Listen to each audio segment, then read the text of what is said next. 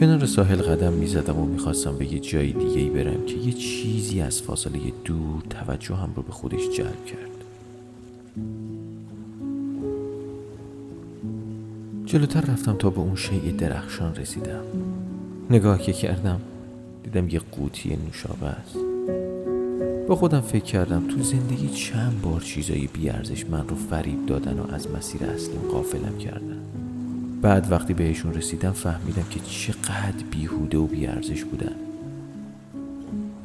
ولی اگه به سمت اون شیء بیارزش نمی‌رفتم واقعا میفهمیدم که بیارزشه یا سالهای سال حسرتش رو میخوردم.